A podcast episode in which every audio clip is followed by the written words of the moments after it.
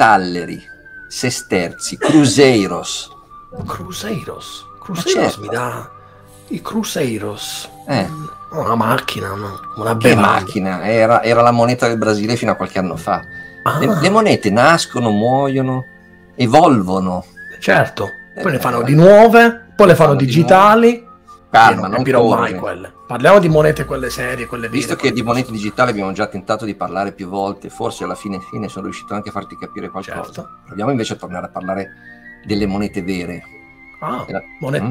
monete reali, certo. Quelle che si Storia ed evoluzione della, della moneta vera, ma non con me, ma con qualcuno che questa materia la tratta da Oh, docente. finalmente, così almeno capisco qualcosa sulla moneta, no? Perché vuoi vedere che il problema sei tu sulla moneta? No, vediamo. Non lo, so, vediamo. non lo so se sarà così bravo da far capire persino a te qualcosa. Eh, infatti, infatti. Dopo la sigla mi presenti l'ospite. Economia per tutti. Conversazioni inclinate tra Milano e Manchester. Con Massimo Labbate e l'alieno gentile.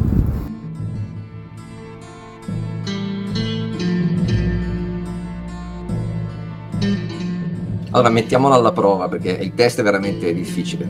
Riuscire a far capire a Max cosa sia la moneta. Insomma, se ce la fai, Alex, Se lui, lui mi parla di monete digitali, di cose che non si toccano, insomma, io sono l'uomo della strada qui, no? Quindi la sì, moneta... per un momento che qualcuno qua da casa si starà chiedendo, ma Alex chi? Scusate. Eh, eh, cioè, Allora, sei tu diciamo- che devi presentarlo. Va, fai le presentazioni come si dice. Allora, il nostro ospite di oggi è Alex Ricchebuono, docente di storia ed evoluzione della moneta all'Università del Piemonte Orientale. Cavoli, che poi non, ho fa- non avevo, da- non avevo dato un'occhiata al suo cognome. Il suo Sì. cognome evoca qualcosa che ha a che fare comunque con te. Te li vai a prendere tutti uguali. Nomen omen, sei solo tu che poi i voti non li hai presi. Comunque, vabbè. Eh sì, infatti. Ciao. Alex, bellissimo argomento oggi. Sono Sì. super curioso di, di saperne di più di questa, di questa moneta. Eh, da Eh, dove partiamo? Partiamo da dove nasce la moneta. Sì. La Allora, prima nasce? moneta, Alex. Dove nasce? E questa è una bella domanda. È, allora, fatemi fare prima un passo indietro. Il denaro, i soldi, sono l'argomento che sostanzialmente interessa a tutti. Quando io in università o in conferenze chiedo quali sono le tre cose più importanti della nostra vita, di solito mi viene risposto salute, amore e soldi. Poi ognuno li declina, li mette nella posizione che più insomma, lo, lo- lo- lo- caratterizza, ma in generale questi sono diciamo, i tre argomenti che sono più rilevanti nella vita di, chi- di- di tutti noi. E se ci pensate, quando si parla di salute o di amore, sono stati scritti centinaia di libri, trattati, bene o male tutti quanti eh, hanno eh, una risposta a certe domande, no? Dalla- dal rimedio della nonna per il mal di gola o per il mal di stomaco, passando per eh, insomma, i suggerimenti delle storie d'amore. Invece, quando si parla di soldi, quasi nessuno sa un granché, anzi, mi verrebbe da dire che quasi nessuno sa niente. Tant'è che questa domanda, che è una domanda fondamentale, cioè chi ha inventato i soldi, eh, non la sa rispondere nessuno. Anzi, se chiedo a voi chi li ha, inventati, dove, Eh, abbiamo chiamato apposta. in Esatto, dubito che lo sappiate.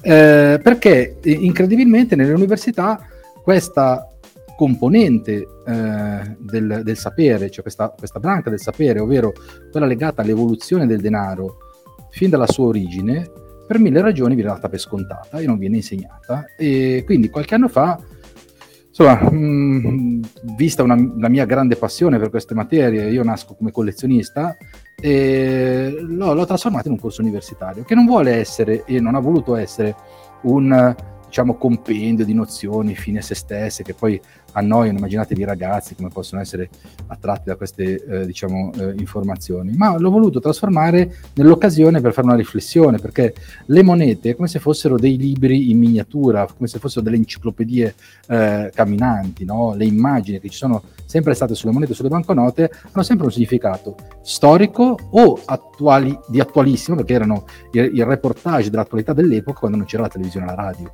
quando non c'eravate voi a fare le domande. No? Allora, questo lungo preambolo per dire chi ha inventato la moneta? Eh, la moneta nasce essenzialmente come strumento per evitare di fare la guerra. Quindi sostanzialmente non poteva che nascere in un luogo dove molto spesso gli eserciti si incontravano, eh, anzi si scontravano per annichilirsi. E eh, questo luogo incredibilmente, incredibilmente nel senso che non verrebbe in mente nessuno oggi, è l'attuale Turchia. Perché la Turchia, la Turchia si trova tra il Mediterraneo e l'Asia. Per cui tutte le civiltà mediterranee dell'epoca, no? eh, prima o poi passavano per queste terre. E anzi, faccio un passo indietro prima di dare la risposta alla, alla, domanda. Pensate che le grandi civiltà del passato, e mi riferisco agli antichi egizi, agli assiro-babilonesi, ai persiani, ma gli stessi eh, antichi romani o greci, per buona parte della loro storia, non conoscevano i soldi. Quindi i soldi sono relativamente, chiedo scusa, sono un'invenzione relativamente recente eh, parliamo del, solo del VI, forse VII secolo avanti Cristo, quindi due, poco più di 2500 anni fa, che nell'ambito della storia dell'umanità, pensate alla storia dell'antico Egitto, di Babilonia, eccetera, che affondano le loro radici invece in 10.000 anni fa, eh, eh, significa insomma abbastanza recente, no? Certo. Allora, io, io, in genere per, per eh, aiutare a capire quanto recente è la nostra storia, eh, amo sempre ricordare che Cleopatra è più vicina a noi che alle piramidi, temporalmente parlando. Certo. Verissimo, verissimo. Di 2000 anni, peraltro. Neanche di esatto, poco. neanche di poco. esatto. No, giusto, giusto. Eh, quindi eh, la, la, risposta è una risposta non intuitiva, non semplice, e eh, che si basa su eh, sostanzialmente una necessità che era fondamentale, ovvero che cosa? Che eserciti o popoli eh, nemici invece di farsi la guerra, potessero trovare un modo per fare degli scambi, dei commerci, utilizzando qualcosa di standardizzato, che all'epoca non c'era. Molti credono che prima della moneta ci fosse il baratto, un falso storico. Nessuno degli archeologi al mondo oggi eh, diciamo, è concorde eh, nel ritenere il baratto una forma standardizzata di scambio. Perché Cosa c'era subito prima? C'era la cosiddetta moneta naturale molti dei termini che noi utilizziamo legati ai soldi, appunto, eh, sono legati a quel periodo. Non so, pensiamo al termine capitale. Capitale deriva da capita, ovvero capo di bestiame, perché si usavano le pecore, i vitelli, gli agnelli, eccetera, come eh, sostanzialmente mezzo di scambio, bene di scambio, e si riconducevano altri beni al valore del singolo capo di, eh, di, di bestiame. Che non è il eh, baratto, io ti do una cosa e tu me no, ne dai un'altra. No, no eh, quella cosa lì, cioè appunto il baratto puro e duro, purtroppo non risponde a quella che è la coincidenza dei bisogni e dei valori. Cioè se io e te Max ci dovessimo incontrare a gennaio e io produco maglioni di lana mentre tu hai un allevamento di galline e produci uova e ci dovessimo mettere d'accordo su quante uova valgono il mio maglione, penso che nel giro di un quarto d'ora, un'ora di, di, di contrattazione massimo ci troveremmo d'accordo. Se ci trovassimo ad agosto e io ho dei maglioni, tu hai le uova, sono certo che non chiuderemmo mai la transazione. Quindi, Quindi serve un certo standard, anche c'è bisogno della coincidenza dei bisogni, cioè c'è bisogno che cioè, è necessario che il mio bene sia richiesto in qualunque momento dell'anno, d'accordo? Per poter essere certo. m- m- strumento di mercanzia. Allora, questo cosa, eh, eh, cosa, cosa, cosa eh, diciamo, eh, faceva succedere? Che sostanzialmente quasi nessuno si specializzasse troppo a fare un mestiere, soprattutto per prodotti che avevano stagionalità e quindi quasi tutti si arrabattavano a fare un po' tutto e le società non erano particolarmente evolute, oppure eh, ci pensava lo Stato, come nel, al tempo degli antichi egizi o degli antichi babilonesi. Con la nascita delle monete nasce poi una nuova, diciamo, casta, una nuova classe sociale, quella dei mercanti, ovvero eh, persone che con il loro lavoro, con la loro fatica, producevano beni di qualità da vendere su dei mercati dove però lo scambio avveniva attraverso un mezzo standardizzato, ovvero la moneta. E qui parliamo della Lidia, Lidia che attualmente è la parte centrale della Turchia, terra di mezzo tra Occidente e Oriente, tra Mediterraneo e, e Asia, dove si dice che eh, ehm, diciamo, uh, un, un, re, un re di nome, forse, questa è una supposizione, per me è un falso storico, però la racconto lo stesso, di nome Creso, sapete che una volta si diceva essere ricchi come un Creso, no? Perché certo. il re Creso, che è realmente eh, eh, vissuto proprio in queste zone tra la fine del VII e l'inizio del VI secolo a.C., avesse avuto l'idea di mettere su dei dischetti di metallo prezioso, quindi di qualcosa che aveva sì un valore intrinseco, però era incorruttibile, standardizzabile, eccetera, quindi di mettere su dei dischetti delle immagini di divinità, quindi un potere che veniva dal cielo, per consentire gli scambi. E questa innovazione ebbe poi il suo grande eh, sviluppo, il suo grande successo sotto la dominazione dell'antica Grecia. E perché? Ma è, intu- è intuibile, e l'avete capito già da quello che ho detto. Se io prima eh, nascevo in una società eh, sostanzialmente militare, non è che avevo tante possibilità di, eh, mh, come dire, sviluppare dei miei talenti o delle mie inclinazioni, eh, perché eh, la società o eh, consentiva di fare appunto il militare, andavi a fare forse il, il, il, il, chiama, contadino, eh, oppure se eri fortunato sapevi scrivere lo scriba, eh, entravi nel, diciamo, nell'entourage eh, religioso oppure del, del, del, dell'imperatore, però facevi parte di una piccola casta, d'accordo? Perché nel periodo dell'antica Grecia invece nasce la filosofia, l'architettura, la matematica, la scienza come noi la conosciamo, i grandi innovatori della storia dell'umanità eh, hanno quasi tutti un'origine o greca o latina. Perché? Perché all'epoca, grazie alla moneta, si consente all'uomo di sviluppare il suo talento eh, non necessariamente in ambito militare o religioso. E infatti le polis, cioè le città-stato dell'antica Grecia, questo lo capiscono benissimo e cominciano a coniare delle monete sempre più belle, sempre più precise e riescono a un certo punto, attraverso la loro anche forza militare, ma il loro prestigio, a, ad attribuire a un pezzo di metallo che se pesato aveva un certo valore, con sull'effigie di quella città, di quella polis, di valere di più, cioè di creare il primo effetto leva della storia. Ed infatti conquistarono gran parte del meridione d'Italia e molte isole del Mediterraneo, non dico senza colpo ferire, ma diciamo integrando eh, nuove popolazioni, convertendole al commercio piuttosto che alla guerra. E grazie alla forza della moneta, che la moneta è straordinaria. E eh, chiudo questo primo intervento, una risposta lunghissima alla domanda che sembrava l'apparenza semplice, che sostanzialmente la moneta diventa uh, un uh, strumento di relazione sociale, nomisma, ovvero accettata per consuetudine inizialmente, che poi diventa accettata per legge ed è lo strumento fondamentale dello sviluppo culturale e sociale di queste antiche civiltà. E in, in, altri, in altri contesti dicevi che l'invenzione della moneta è da considerare superiore per importanza all'invenzione della ruota. In qualche modo sì, cioè, eh, alcuni economisti considerano le tappe di evoluzione eh, del denaro eh, come dei veri e propri salti eh, spazio-temporali, dei salti quantici, no? E in concomitanza con alcune invenzioni legate ai soldi, e poi magari ne parleremo dopo, vediamo veramente un salto di qualità come non si era visto per centinaia di anni o millenni precedentemente. Perché? Perché l'uomo antropologicamente era diverso o migliore in certi momenti storici e più stupido in altri? Non credo proprio. È perché attraverso quello che è il più importante strumento di relazione sociale, ovvero il denaro, e grazie alle sue evoluzioni si consente all'uomo di sviluppare di, sempre di più i suoi talenti, le sue capacità, tra l'altro talento era una moneta che deriva da un peso di argento dell'antica Grecia, qualcosa che valeva tanto, un talento che poi diciamo per per trasposizione letteraria diventa una capacità di un essere umano in campi diversi eh, e quindi un, un, sapersi distinguere dalla massa. No?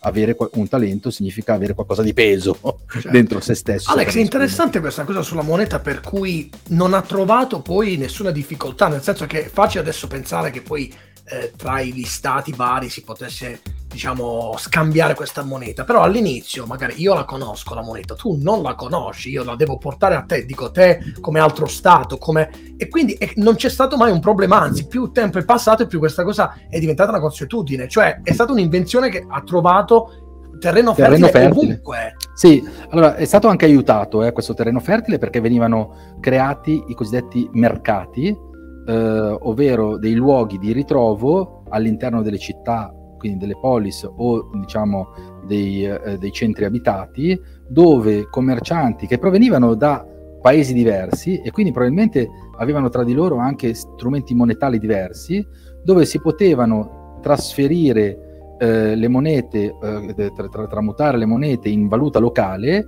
e poi consentire gli scambi. Quindi questi luoghi organizzati via via eh, si sviluppano sempre di più e aiutano eh, diciamo, lo sviluppo stesso dei commerci. Questo poi sarà eh, preponderante durante il periodo del Medioevo, no? quando nascono i comuni, di influenza in tutta Europa, a partire dall'Italia, ma che poi abbracciano la Francia, pensate alla zona di, di Lione, di Bordeaux o di, o di Parigi, fino ad arrivare nelle Fiandre, oggi Olanda e Belgio, eh, passando anche per la Germania, fin poi ad arrivare in Inghilterra. Non so, eh, chi è stato a Londra saprà benissimo che dietro la borsa di Londra c'è una strada che si chiama Lombard Street o il tasso di scambio eh, di interbancario che si chiama tasso Lombard. E come mai? Per via dei banchieri lombardi, perché soprattutto i banchieri che vivevano nella zona tra Milano e Pavia eh, si spostavano spesso su in Inghilterra per commerciare e avevano eh, creato il loro eh, centro principale, si direbbe oggi headquarter, spero che non mi multino, visto quello che leggiamo sulla Sei a rischio, eh? Sono a rischio, quindi eh, centro mh, diciamo di scambio, non headquarter, mi sono sbagliato, chiedo scusa. Quartiere testa, quartiere, quartiere, generale. Quartiere, quartiere, generale, il loro quartiere generale era proprio in questa zona che divenne la strada dei Lombardi, ovvero Lombard Street, che ancora oggi è una delle vie principali della City di Londra. Andrea, avrei, avrei detto genovesi, invece sono lombardi. invece no, i genovesi, bravo, i genovesi contano tanto, ma quelli riguardano, diciamo, hanno, i genovesi, diciamo, sono... E diglielo un po', diglielo un po', esatto. genovesi cosa eh, Esatto, tra gli italiani sono quelli che sono più attaccati ai soldi, si dice, giusto? Ma guarda. Ma tu guarda che roba. Avranno inventato qualcosa i genovesi legato ai soldi? E lo credo bene, Bellini. Eh, non si dicono quelle parole, no. però sì. Effettivamente non dire che sì. ha inventato la focaccia, altrimenti litighiamo con Andrea. Quindi. Diciamo che la focaccia non è proprio legata al settore finanziario, eh. però diciamo rifocilla dopo le, no- le negoziazioni. No? no, loro inventarono la prima banca qualcosa che quindi abbiamo parlato della prima moneta, la prima banca nasce a Genova. Ecco, allora esatto. un attimo, prima di arrivare alla banca su cui vorrei sapere, c'è un altro aspetto, cioè dopo mm. la moneta, quella, questo tondino in metallo che hai detto, ci hai raccontato come funziona, poi a un certo punto arriva la banconota e vorrei eh, sapere certo come nasce la banconota. Altro, altro, che a un certo punto. Eh, la distanza tra la moneta e la banconota è quella tra le piramidi e Cleopatra, praticamente. Sì, ci vogliono più di 2000 anni prima che eh, si riesca a eh, far accettare di, di, di, di, scambiare dei beni reali che sono fatti di eh, insomma, materie prime di valore, di sudore della fronte, di impegno a fronte di un pezzo di carta. E eh, siccome abbiamo citato i genovesi che sono attaccati ai soldi, non si può non citare un altro popolo conosciuto per essere attaccato ai soldi, ovvero gli scozzesi perché l'invenzione della banconota è proprio un'invenzione fatta da uno scozzese che poi viene naturalizzato inglese, si fa il giro d'Europa e, e arriva anche in Italia prima di eh, dire, realizzare la sua intuizione in Francia. Ma stiamo parlando solo della prima parte del 1700, 1713. L'altro Quindi, ieri. Dal VI secolo a.C.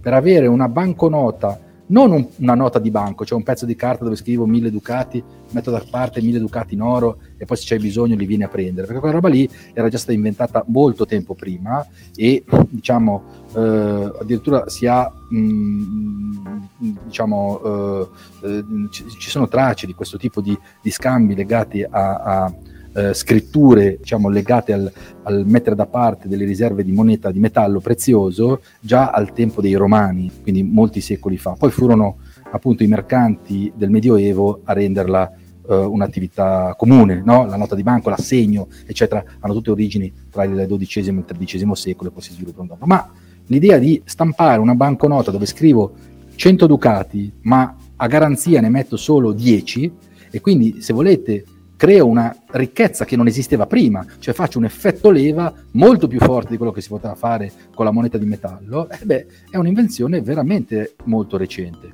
perché fu l'intuizione di questo scozzese di cui parlavo prima, che si chiamava John Law, il quale era figlio di un pastore anglicano, che quindi aveva un rapporto col denaro un po' diverso rispetto ai cattolici, eh, suo zio era un orafo e all'epoca gli orafi, già anche a Firenze o insomma a Genova o Venezia, eh, chi trattava con l'oro, faceva gioielli, poi metteva da parte un po' di metallo per coniare monete, si era reso conto che l'oro, essendo scarso, non consentiva gli scambi. Cioè, se un re avesse voluto timolare gli scambi nel suo regno, o andava a rubare l'oro a un suo nemico, non è che all'epoca aveva le gru, le draghe, le macchine che estraevano dalle terre e dalle miniere centinaia di tonnellate d'oro. E quindi, essendo scarso, a un certo punto i commerci erano limitati no? nel tempo. Allora John Law ha capito che se eh, riusciva a immettere una moneta, anzi una banconota, una moneta di carta fiduciaria, cioè basata sulla fiducia, cioè che la gente se la scambiava e non sempre andava a recuperare l'oro, eh, diciamo, eh, che, che, era il controvalore di quel pezzo di carta, forse avrebbe incentivato i commerci come non mai. E così fu. Solo che eh, questa sua idea venne accettata eh, nella eh, Francia del dopo Re, eh, Re, Sole di Luigi XIV. Morto Luigi XIV all'inizio del, eh, del XVIII secolo, eh, gli succede suo nipote Luigi XV, che era un bambino. E quindi il reggente di Francia era un tal Filippo d'Orléans, che aveva un pelo sullo stomaco, insomma, abbastanza di quelli belli, insomma, consistenti, ecco. E quindi quando arriva un questo Law gli dice guarda, uno oh, esatto, oh, un zerbino di quelli proprio faceva il giro del, della Francia. Se vogliamo mettere in piedi questa idea di una banconota di carta, io ci sto, anche perché siamo pieni di debiti, visto che mio zio ci ha lasciato con le braghe di tela, però li leghiamo alle future scoperte minerarie di dove? Degli Stati Uniti. E qui nessuno lo sa, ma i francesi erano i proprietari di gran parte delle nuove terre, cioè la cosiddetta Louisiana francese era un territorio gigantesco, Louisiana da Luigi, Luigi XIV, che andava dal sud degli Stati Uniti, quindi fuori dalla costa, sotto, nella parte sud, fino ad arrivare nell'attuale Canada, perché in Quebec si parla francese, perché erano domini francesi. Poi tutte queste terre vengono vendute a, da Napoleone a, a, agli americani eh, all'inizio dell'Ottocento, però per tanti secoli erano territori francesi. Quindi se si aspettava di trovare chissà quali tesori, in realtà in Louisiana, oltre a zanzare e coccodrilli, all'epoca non c'era né la Louis Vuitton né la Lacoste, per cui ci sono riusciti a fare tanto e quindi questi pezzi di carta che erano legati alla futura ricchezza trovata in questi posti che non si trovò, fallirono miseramente e nel 1720 la Banque Générale, che era stata creata da John Law in, in Francia, fallì e si chiuse questa esperienza. Però questa idea fu dirompente, cioè l'idea di creare finalmente un pezzo di carta slegato dal valore dell'oro piacque tantissimo e primis eh, in Italia i piemontesi e poi soprattutto gli inglesi eh, presero questa idea e dopo la rivoluzione francese la banconota di carta si sviluppò tantissimo. Ecco, allora ci ricolleghiamo a quello che dicevamo prima. Ecco un, salto, un altro salto quantico. Come mai a partire dall'illuminismo e dall'inizio dell'Ottocento l'uomo inventa prima il motore eh, a vapore, poi il motore a scoppio, eh, scopre gran parte delle innovazioni tecnologiche che usiamo ancora oggi, dall'elettricità alla, eh, chiama, alla medicina, molte forme di eh, cure che all'epoca erano quasi stregoneria diventano invece eh, eh, lavoro di scienza. Eh, perché? Perché se io re potevo beneficiare di una moneta di carta che aveva un valore legato alla futura creazione di ricchezza, beh, potevo investire anche sulle idee di qualcuno che poteva sembrare un matto eh, visionario. Pensate, non so, mi viene in mente eh, Galileo Galilei. Cioè, quando Galileo Galilei si presenta al Papa dicendo eh, la Terra è rotonda, vedo dei pianeti intorno ad altri pianeti, eh, la, la, la, la, forza di gravità non è legata al peso dell'oggetto e così via, l'hanno preso per matto,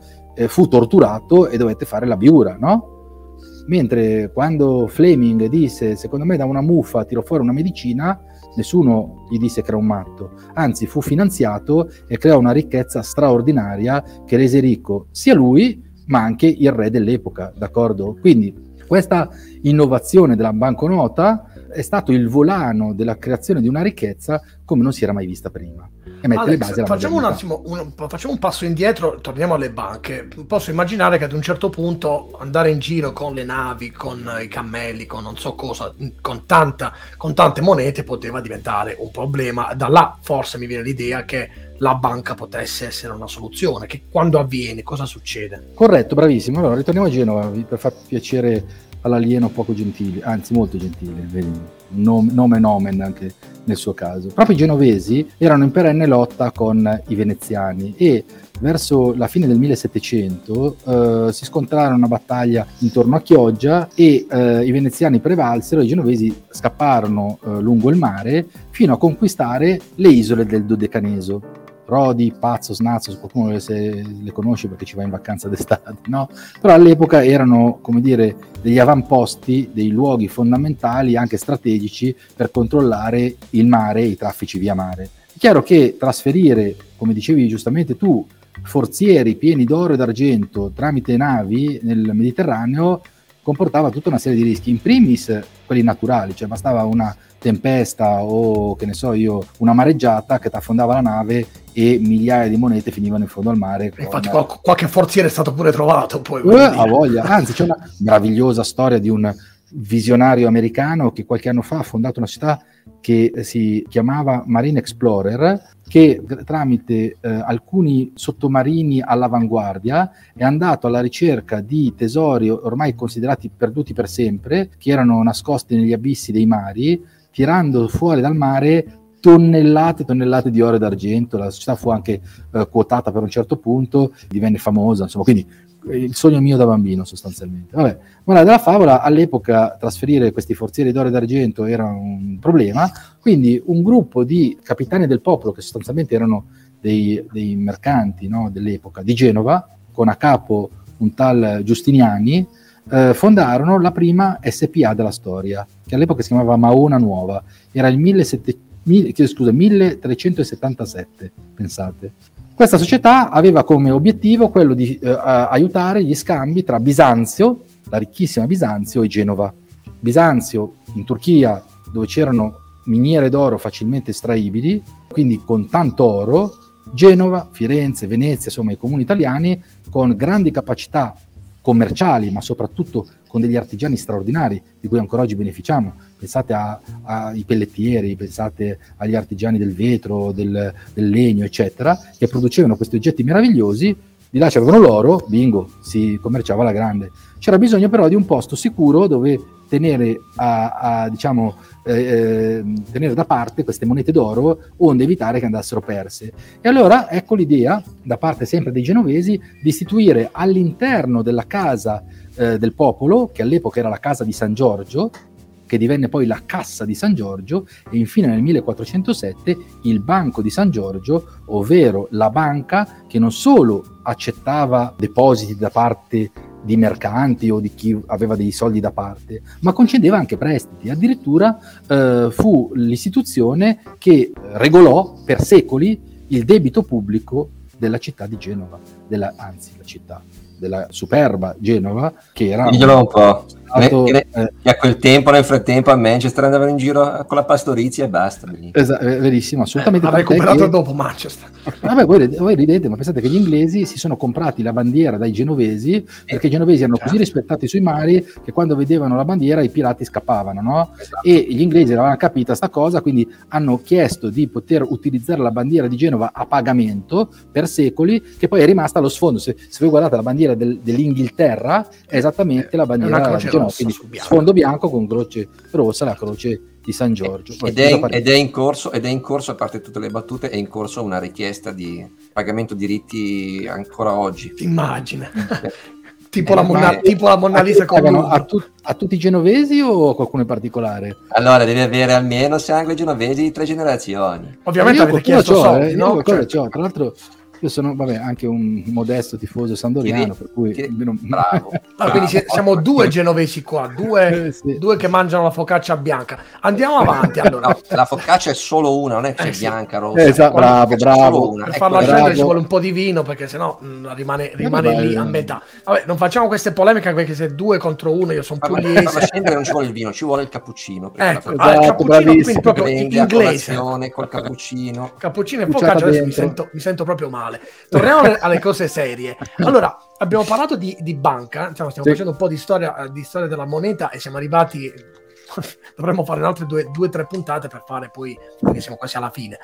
E io vorrei fare un passo incredibile. No, ci sono per... due, due, domande importanti da ecco. fare ad Alex, quindi... Eh... Vai, vai, vai tu Andrea. Chi parte, chi parte? Fatemi le domande. Allora, eh, abbiamo fatto un percorso no, insieme in questa narrazione di, di questa puntata in cui emerge chiaramente eh, una cosa, che per passare al livello successivo di moneta eh, occorre un, un, livello di confidenza eh, col, col, con la modalità precedente che consente no, di accettare il meccanismo nuovo. Per esempio, prima dicevi eh, che persone con strumenti diversi, con lingue diverse, avendo esigenze comuni, no, eh, concordano di utilizzare la moneta e risolvono, tra virgolette, una serie di problemi che avevano. Servono secoli affinché questa scam- questo scambio di un bene con un valore intrinseco si trasformi in uno scambio con banconote che il valore intrinseco non ce l'hanno, ma che ce l'hanno dal punto di vista rappresentativo di fiducia, diciamo. Poi dalle banconote di emissione privata si arriva poi finalmente a quelle di emissione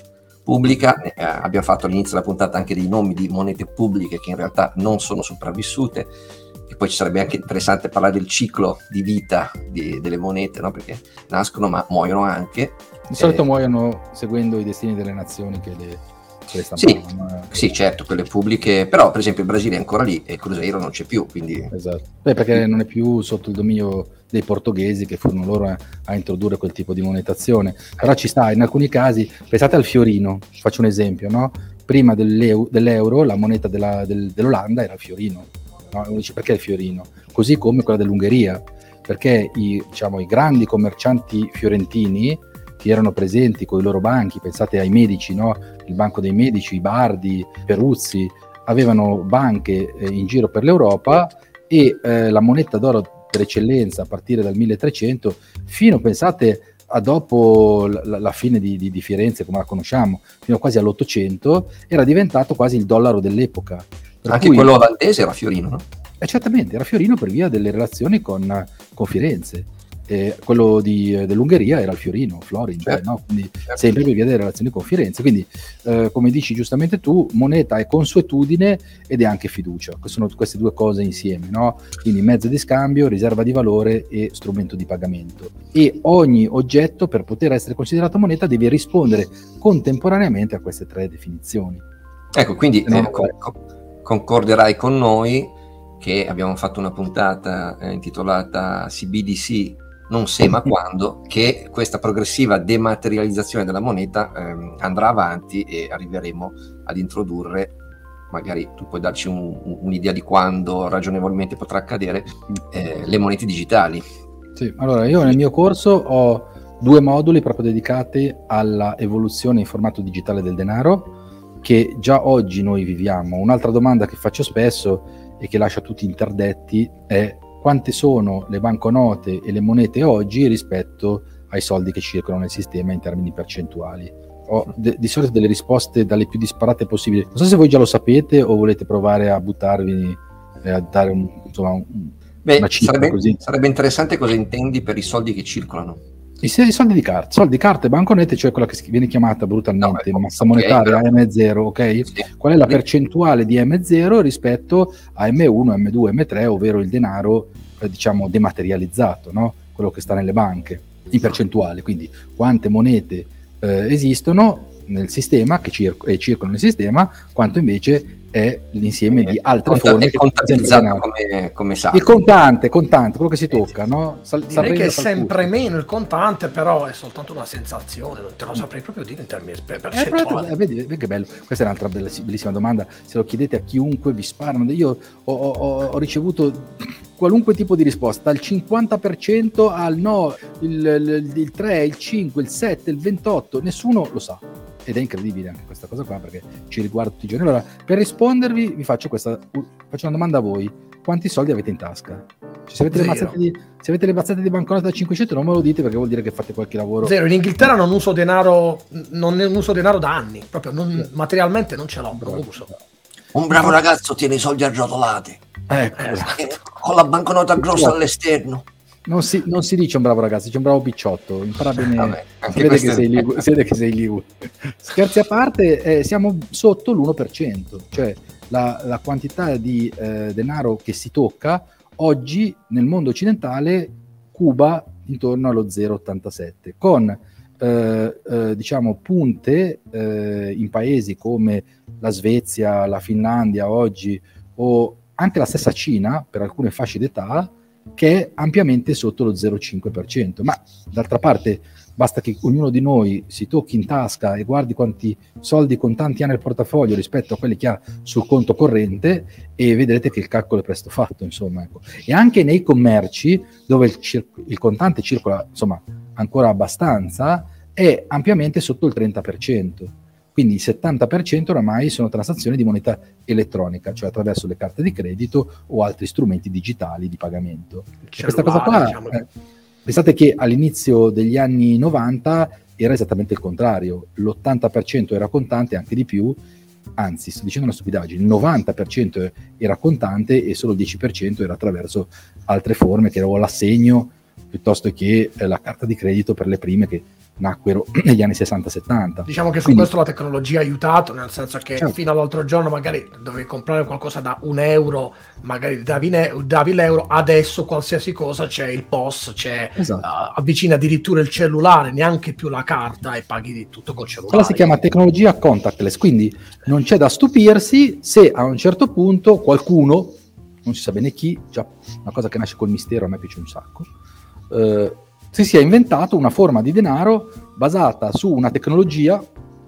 molto più sicura di quella delle banche, che qua lo dico e lo riconfermo. Sì, te lo, te lo riconfermo anche io. Le banche lo, le stanno sempre più imitando quel tipo di tecnologie che brutalmente o comunque in maniera un po' dozzinale vengono chiamate tecnologie blockchain, ma è molto più complesso quel mondo. diciamo che semplicemente il principio del, della decentralizzazione è evidentemente, palesemente più sicuro di un qualunque sistema centralizzato. centralizzato. Ma al di là della sicurezza e del, diciamo, del, del fatto che siano decentralizzate, proprio la tecnologia su cui si basano, che eh, è eh, estremamente mh, efficiente, cioè la, la, la, una, una tecnologia praticamente che ragiona per blocchi di transazione e si trasforma ad ogni validazione del blocco.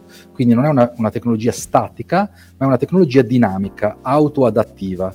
È per quello che come, chi mastica di blockchain ci dice che è sostanzialmente inhackerabile, quindi nessuno può andare a mettergli le mani dentro, perché se anche prendessi l'ultima serie di dati, alla prossima validazione, che di solito dura questo periodo di validazione meno di 10 minuti, otterresti delle informazioni assolutamente obsolete, non più utili per conoscere quello che c'è nel registro. Sto semplificando, eh, bisognerebbe entrare un po' più negli aspetti tecnici, però eh, il tema è molto eh, importante perché l'idea di una moneta digitale eh, con dei eh, protocolli di sicurezza molto molto solidi e eh, la possibilità di poterla far circolare nel sistema globale dei mercati e non più a livello locale è veramente disruptive, dire, un'altra multa mi sto per prendere, comunque distruttiva da un punto di vista tecnologico ed infatti le banche centrali, e qui rispondiamo alla domanda del nostro amico eh, alieno eh, sempre poco gentile, perché è bello, bello ficcante, eh, le banche centrali, le principali banche centrali di, del, del, pianeta, mi riferisco alla Fed, mi riferisco alla banca eh, centrale d'Inghilterra, la, la, la banca centrale europea, eh, a quella cinese, a quella giapponese, sono in fase avanzata di testing di una moneta digitale crittografata gestita da loro e non più eh. da protocolli. E qui ci fermiamo perché poi magari facciamo un'altra no, puntata. No, non, Ci fermiamo, non, ci fermiamo, ancora perché c'è un'ultima cosa di cui dobbiamo parlare. Cioè, ah, mamma mia. una puntata allunghiamo di la, fa niente, allunghiamo la 3 minuti, 5, non so. Però abbiamo iniziato Prego. la puntata parlando di monete morte. Mm e, e dobbiamo chiuderla parlando di un tema che secondo me è importante, che non si tratta della morte mm. eh, di una moneta, ma forse di un ridimensionamento del suo ruolo. La moneta non è mai morta by, de- by, definition. Pensate che i collezionisti attribuiscono a moltissime monete un valore infinitamente superiore a quando circolavano. Ah, no, eh, certo. ecco, quindi sono morte no, per... Però, Parlo però, numismatica, però, di numismatica, chiedo scusa. Sì, sì, sì no, morte dal punto di vista del, del, corso legale, ma in questo no, momento scherzo, quello che mi mente non è una moneta che debba morire dal punto di vista di corso legale, tutt'altro, mm. ma che ehm, potrebbe avere un ridimensionamento nella portata del suo utilizzo. Cioè parlo del processo di de-dollarizzazione mm. Che temo eh, sia eh, ampiamente avviato, che, i cui tempi comunque non saranno, non saranno brevi, ma a cui evidentemente, per, per, come la sto vedendo io in questo momento, una parte di mondo sta eh, investendo in maniera sempre più eh, massiccia affinché si realizzi. Questa è una domanda molto delicata. Ti chiedo cosa eh, ne pensi. Caro alieno, vedi che ho detto bene che non eri gentile, l'ho detto fino mm. all'inizio, questa domanda ne è la dimostrazione. Una domanda delicata perché presuppone una risposta che sconfina dalla diciamo, storia ed evoluzione della moneta alla politica.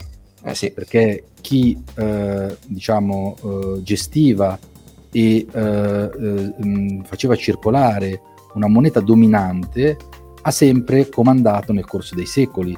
Passia, siamo partiti dagli antichi greci, è stato tanto evidente al tempo dei romani, prima con i, le monete di, di valore diciamo intrinseco minore, ma poi col denarius, da cui deriva la parola denaro, moneta d'argento per eccellenza, che è utilizzata per gli scambi, con l'aureo, no? la moneta d'oro per eccellenza, uh-huh. o il solidus, da cui deriva la parola soldi, soldato, era una moneta d'oro eh, importantissima, fino ad arrivare al dollaro, eh, chi aveva il potere di emettere una moneta di riferimento o di riserva per altre nazioni dominava. Quindi se il ruolo del dollaro dovesse continuare a eh, ridimensionarsi, purtroppo il mondo diventerà, o forse lo è già, un posto meno sicuro. Uh-huh. E quindi se ragioniamo fuori dalla eh, parte emotiva, non voglio usare la parola propaganda perché non mi piace, ma se ci togliamo diciamo, la polvere della, del, dell'emotività e cerchiamo di analizzare quello che sta succedendo nel mondo tra le superpotenze, Cina, Stati Uniti, sicuramente la Russia con quello che è accaduto con, in Ucraina, ma, ma, non solo, si parla adesso di nuove, rinnovate relazioni tra Arabia Saudita esatto. e, e, Iran, eh, il Brasile, il ruolo del Brasile, no? E, e, e, queste decidessero di non utilizzare più il, il dollaro come moneta di riserva, dovremmo pensare a una riconfigurazione dei rapporti di forza, non solo valutari, ma anche economici a livello mondiale, con eh, tutta una serie di conseguenze che sono difficilmente immaginabili, perché le variabili in gioco sono talmente tante, le persone sulla Terra sono talmente numerose che Dio solo sa cosa può accadere. È un dato di fatto che il dollaro è stata fino almeno al pre-pandemia la moneta eh, più importante in termini di scambi internazionali, tutte le materie prime, per intenderci, dal petrolio in, in primis, ma anche eh, i metalli preziosi, i metalli eh, industriali più importanti, sono stati sempre scambiati in dollari e se questo non dovesse più avvenire eh, cambierebbe i rapporti di forza a livello mondiale. E già lo stiamo vedendo sostanzialmente. Quindi la storia ci insegna anche a comprendere il presente. Quindi come diceva Max all'inizio, guardare le monete, se anche, tra, anche, se tra un po' non ce le faranno più guardare, ma guardare i simboli che ci sono su diciamo, gli oggetti utilizzati per denaro. Pensate anche alle criptovalute. Avete mai fatto caso a, al, ai loghi legati alle criptovalute? Che quello è bellissimo. Si potrebbe fare una puntata solo su quello. Non sono, molti non sono a caso, non sono giusto delle stilizzazioni del nome. Ecco, poi la facciamo così magari le capisco di più. Nel frattempo abbiamo fa- fra un po' facciamo un'ora di trasmissione, devo fermarvi perché vedo che l'alieno continuerebbe, ma anch'io continuerei. Poi magari veramente facciamo un'altra puntata perché, eh, anzi abbiamo anche sintetizzato migliaia di anni in, in 40 minuti. È stato davvero interessante. Alex, mh, ti rivolgiamo qui presto per una prossima puntata, magari sul futuro più che sul passato che abbiamo trattato. Grazie mille per essere stati, stato con noi, è molto formativa. Almeno grazie, grazie a voi e ripeto, la storia magistra vite, dicevano, eh sì. no? Magistra vite. Quindi la storia ci insegna ad interpretare anche il futuro. Quindi un po' più di letture di storia non fanno male. Grazie ancora. Ciao grazie Alex. Voi, Ciao. Ciao, buona serata, a presto. Ciao Alex. Allora Max. Oh, finalmente ho capito qualcosa. Finalmente, adesso possiamo dirlo, no? questa puntata in qualche maniera l'avevamo già creata settimana certo. scorsa, ma poi siccome non c'erano dentro gli auguri di Pasqua hai cancellato tutto. Sì. Allora adesso questa Anche se gli auguri onda... di Pasqua non si dovrebbero fare perché questo si potrebbe ascoltare a Natale, a Pasqua, però... No, eh, ma infatti io non, non ero d'accordo con l'idea di cancellare la cosa, no? Adesso ma perché puntata... lo volevo rifare, ma la, potremmo rifarla di nuovo e verrebbe diversa. Infatti l'abbiamo fatta era, era completamente Questa diversa. Questa puntata va, va, in onda a Pasquetta, quindi il problema di fare gli auguri non ce l'abbiamo più. Esatto, esatto. Magari Però, se volete trascorrere una Pasquetta insolita, vi mettete lì a prendere un po' di sole, anche se pare che il sole non lo vediate eh, per, per, Pasqua, voi, noi magari sì, vi ascoltate questa storia della moneta. Eh. È bella, bella davvero. Può interessare un pubblico trasversale. Sì, secondo me insomma, abbiamo toccato dei punti che mh, hanno stimolato o comunque dovrebbero stimolare la, la, curiosità di molti. E poi sono molto d'accordo con quello che diceva Alex, è attraverso la storia che possiamo avere il codice per interpretare correttamente quello che pensiamo ci, ci aspetta. Va bene, alla prossima allora. Ciao Andrea. Ciao. Ciao a tutti. Economia per tutti. Conversazioni inclinate tra Milano e Manchester con Massimo Labbate e l'alieno gentile. Come on baby, come on said to me